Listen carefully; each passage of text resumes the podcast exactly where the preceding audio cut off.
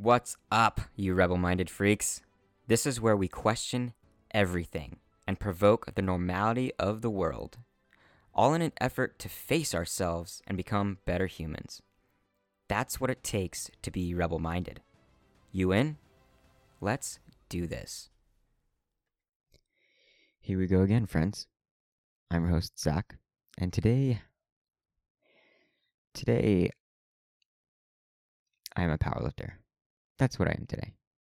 Today, I am a powerlifter and I am a friend and I am a believer. So let's start with that. But it's been it's been a it's been a really good week for me, I think. I think it has been a good week for me. There's a lot to be grateful for this last week. I had a lot of really good interaction. I've been pushing myself to have that interaction. And I think that's given into belief. But I don't want to get too crazy today. I want to get straight into this episode because it's going to be a long one. So, as we move forward, who are you today? What have you been today? What are you proud of being today? Hail to the strong and the resilient. To everyone still fighting, to every one of you that are still curious, to the minority out there who decide that there is something beyond just surviving life and following the rules, fucking welcome to the Rebel Minded podcast. this world be crazy, my friends. There is so much going on. And one of the biggest powers of thriving today is knowing what we give our focus to, what you give your focus to. It's this crazy buildup over the years of taking the idea of life from the outside view and making sure we can pay our bills and balancing that with finding what it is about each and every one of us that truly makes us feel satisfied in this in this crazy life. And it's just not easy. It's just fucking not. Thinking apart from the group isn't easy. Venturing out on your own, speaking truthfully of your own desires, and getting things to happen for you may be the hardest thing that we ever do. Or at least right now. But damn, I can only give you a massive hug because I respect the fuck out of that. I really do. It's tough. And it has nothing to do with your success per se. It has to do with your effort. And it takes miles of it, pounds of it. The more years that I stick to a journey of my own, the more I realize how insane it may look to others, but how true it feels to me. It's this constant giving into one bucket and taking from another. Whoever it is that you're trying to be, and I put a huge emphasis on trying, stay the course. I don't care how lost you feel, how many detours you have to make, how many people you lose. There is nothing more satisfying than seeing yourself grow into something that may have only been a dream for you. Forget the money, the fame, and the success, even if that's what you get. What seems to be more satisfying through it all is the connection you make with your soul and your heart and the people around you. That all of us have something inside of us that is the best version of us. That whatever that angle is, that it will do two things that matter more than anything. And that is being purely and unapologetically yourself and giving the world your best to give value that can only come from you. That's power. That's bliss. That's happiness. Jim Carrey gave a famous commencement speech to a bunch of graduates saying, I wish people could realize all their dreams and wealth and fame so they could see that it's not where you're going to find your sense of completion. And even then, Jordan Peterson speaks life is suffering. What do you do about that? You voluntarily accept it and then strive to overcome the suffering that's a consequence of that. And I also believe this. But the point is that we are meant to be challenged, that we are meant to fight that suffering. And in that, we will not only become our greatest selves, but also be more satisfied with what we have overcome. And to be this person that we are constantly chasing We have to let go of who we were. We have to remember that the past is for reflection, not for reliving. You are not your past. You are repeatedly, in every moment, capable of changing your life in the direction that you see fit, the one that you've always wanted to believe in. And it's waiting for you.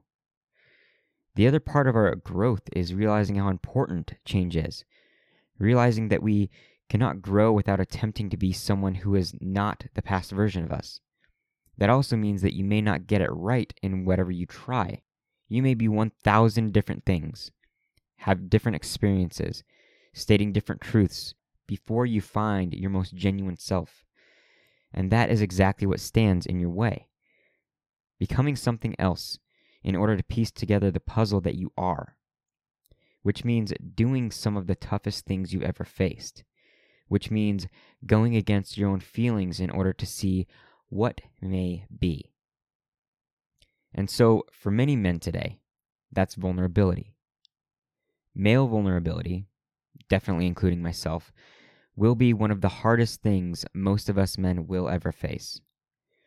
And that is the exact thing I plan on provoking today. Let's get rebel minded. Episode number 45 Male Vulnerability. How important is it? I've been in practice of vulnerability for a while now. Not completely immersed. I think my heart would give out from uh, overstimulation, but dabs here and there. Pushing myself to be vulnerable with my family, with my friends, and with the opposite sex. There's been a huge similarity that's been tough to tackle, though. And that's knowing the difference between vulnerability and complaining and being narcissistic and looking for particular responses from other people to make me feel good about myself. One of the hardest things to stop doing for me was being so self deprecating in conversation. But this was me looking for acceptance. If I could complain and get people to feel sorry for me, then they would feel pressure to console me and give me some sort of validation about me being awesome or me being a better person than I thought I was. I was using others to make me feel good about myself. Anyone else? This is not vulnerability. The words we choose, the way we express, and lack of strength we have in our conversations can make vulnerability and complaining and validation seem very similar. So, what is vulnerability then? Vulnerability, by definition, is the quality or state of being exposed to the possibility of being attacked or harmed, either physically or emotionally. For me, this will be really hard to explain, I think, because knowing that difference is still very new to me. It's not easy to become skilled at something that we haven't done most of our lives. And to be honest, most of us have created a pretty heavy guard. Most of us, even the women too, have created a quote unquote version of us that is meant to satisfy those around us, that is meant to get others to accept who we are. And why? Because acceptance of the tribe is real. History shows us how much we can't do it alone. So we become something that is accepted and even valuable to those around us, even though it may make us miserable, even though it may be something that isn't true to ourselves. It's why we are so afraid to be ourselves. Exile equals death. And even knowing we aren't going to die if we decide to go against the grain, our minds use our fear to give us doubt about becoming or even just saying something that others may not like. It may deter us from our dreams and push us straight back into the arms of our tribe, where we force ourselves to be the thing that they need again. Now, there is a way to be our true selves but it may mean being exiled from one tribe in order to find the one that you actually fit in. And you may spend a lot of time in between. So, who is in your tribe? What are you a part of? Do you feel authentic in that tribe? Are you fighting to satisfy what others value in you instead of what you value in yourself? Next, why is this so hard for so many men? Men are legitimately scared. Don't fool yourself, gentlemen, and don't be fooled, ladies. Just like you, men have fear. They know it. You know it. We have a lot of fear. Now, I'm not saying deep down all men are without courage or resilience. I'm not saying men are cowards. And courage is not being fearless. Courage is acting in spite of fear. Once you realize that, facing fears actually does get a lot easier.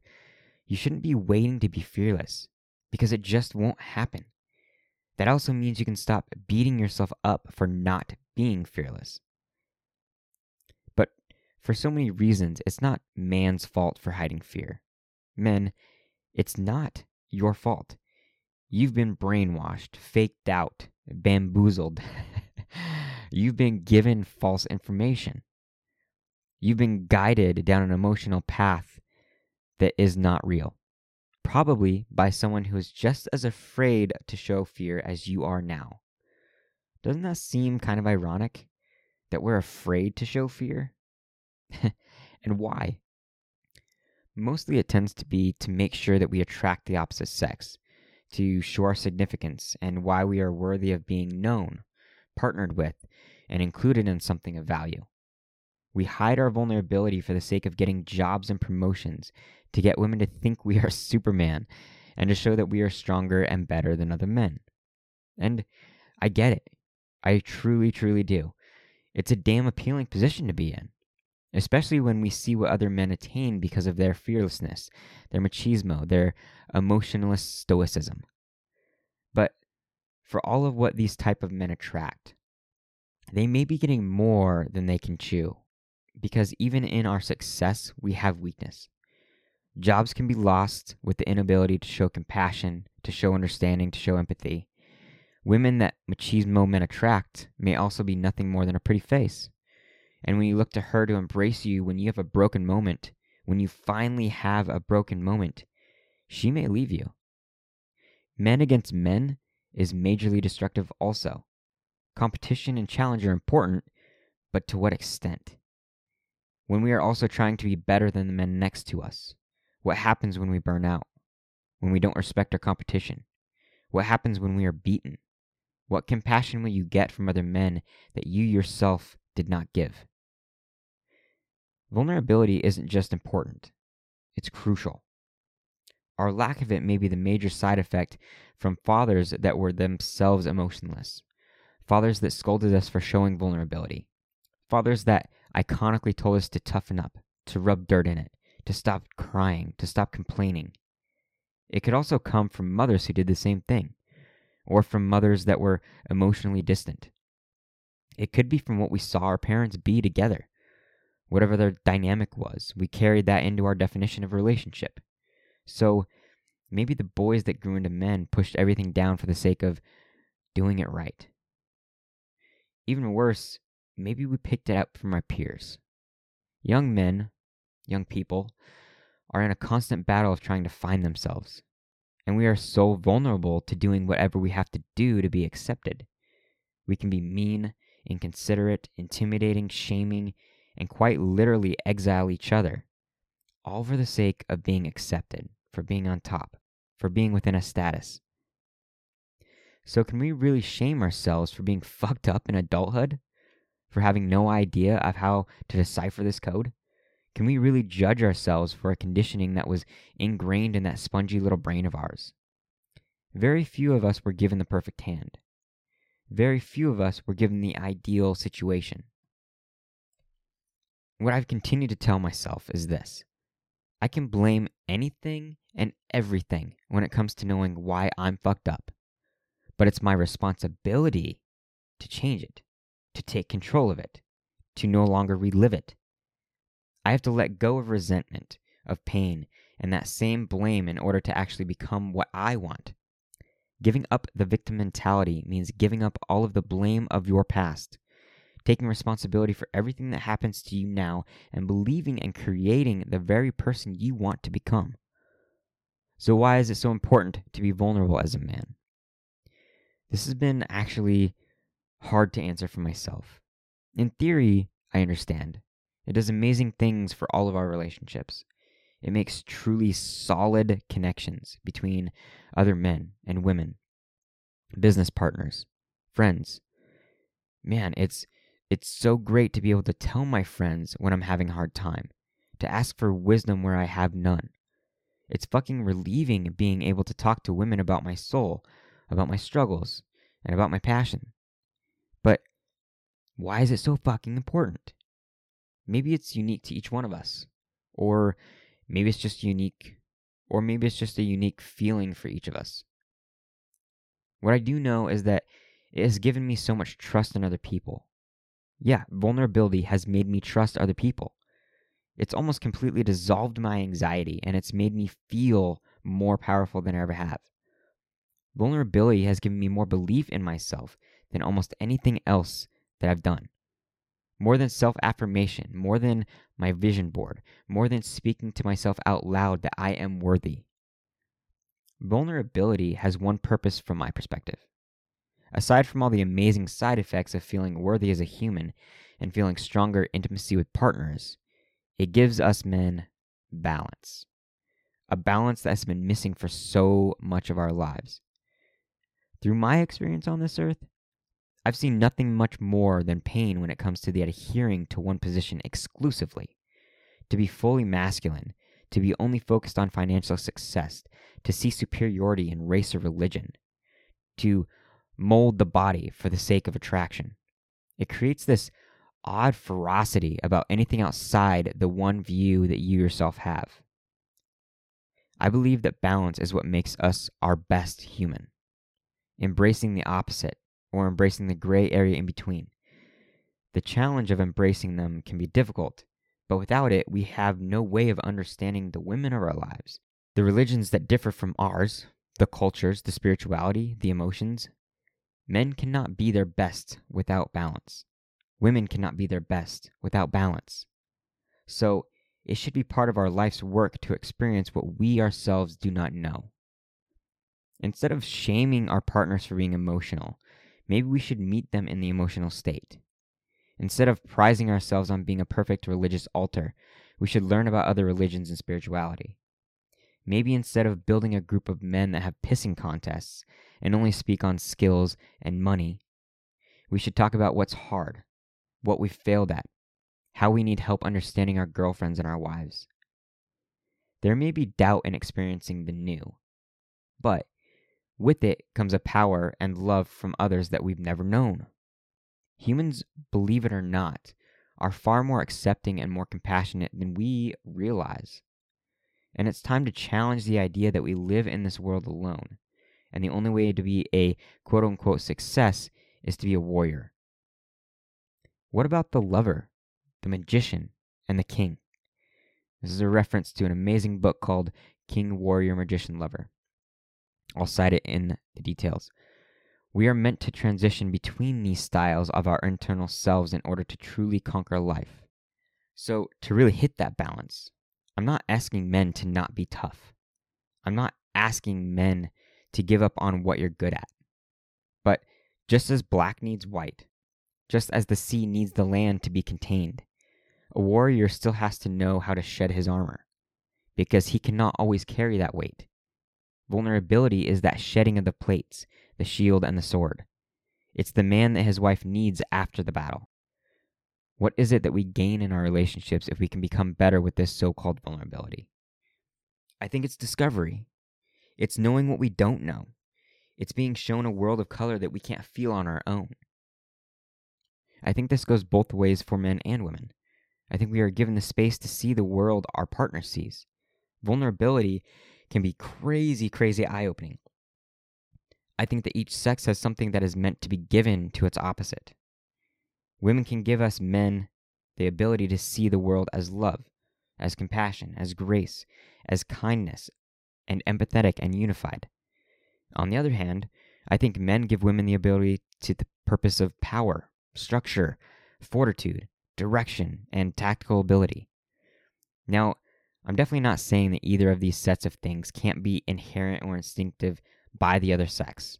I'm not saying women can't know power without men and men can't see love without women. What I'm saying is that we cannot survive without one another. In a world of opposites, we have to have the other pole in order to find balance, to find peace and connection and growth in the center. to tie everything together, vulnerability is not only meant to bring us into balance with each other, it's also meant to connect us.